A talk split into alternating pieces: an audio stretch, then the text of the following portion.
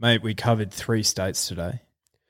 Yeah, we did. And the thing that I took out of it is that the the Brisbane Carnival's really starting to heat up. Yeah. That's all that's all I really care about, let's be honest. Yeah, absolutely. And in probably the feature race of the day, um, full credit to the sponsors of that race as well. Um, but I think I've found one of the great get out of the casino bets of all time. And you'll actually be able to see that on my Neds profile this weekend as well.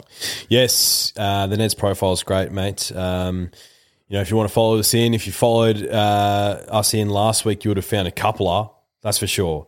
Maybe you find some more this week at some value, but uh, if you don't want to do that, that's fine.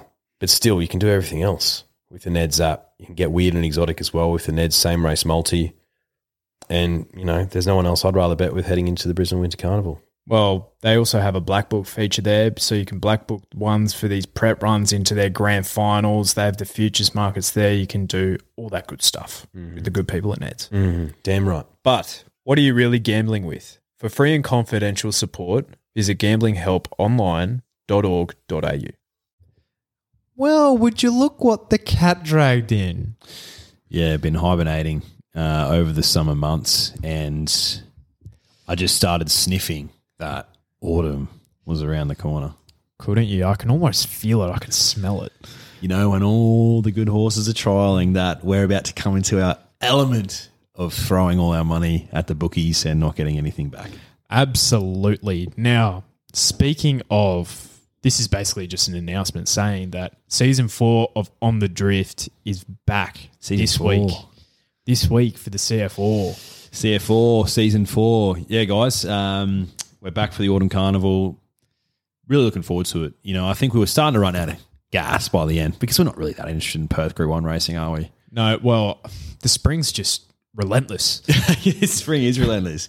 It takes a lot of brain power just to just to start reading the form because once you get to Derby Day, there's just so many form lines intersecting. Trying to navigate that, and then you're trying to find a winner, and then you're fucking oh, man, yeah. So and when you don't when you don't pick a winner, yeah, it's ex- makes it even harder. it's exhausting to get back on the horse, so to speak.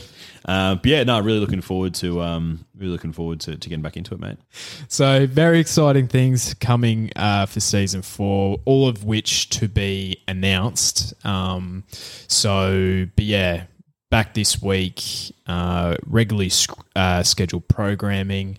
We'll get some drifters on the week. First guest is already very exciting. Locked and loaded, yep. Yeah, which uh, we will announce obviously for the podcast, but very exciting stuff. Um, yeah, some support coming back to the show, which is also very exciting.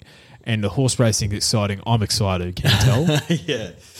Yeah, you look excited. I'm really excited. Um, yeah, I can't wait to absolutely dominate the autumn carnival. Yeah. Like I did last year when I didn't pick a winner for about four weeks straight. That's all right, mate. I haven't picked a winner for six months. Alrighty. Thanks for listening, Drifters. But yeah, not far away. Keen as drifters. See you soon. Hooroo.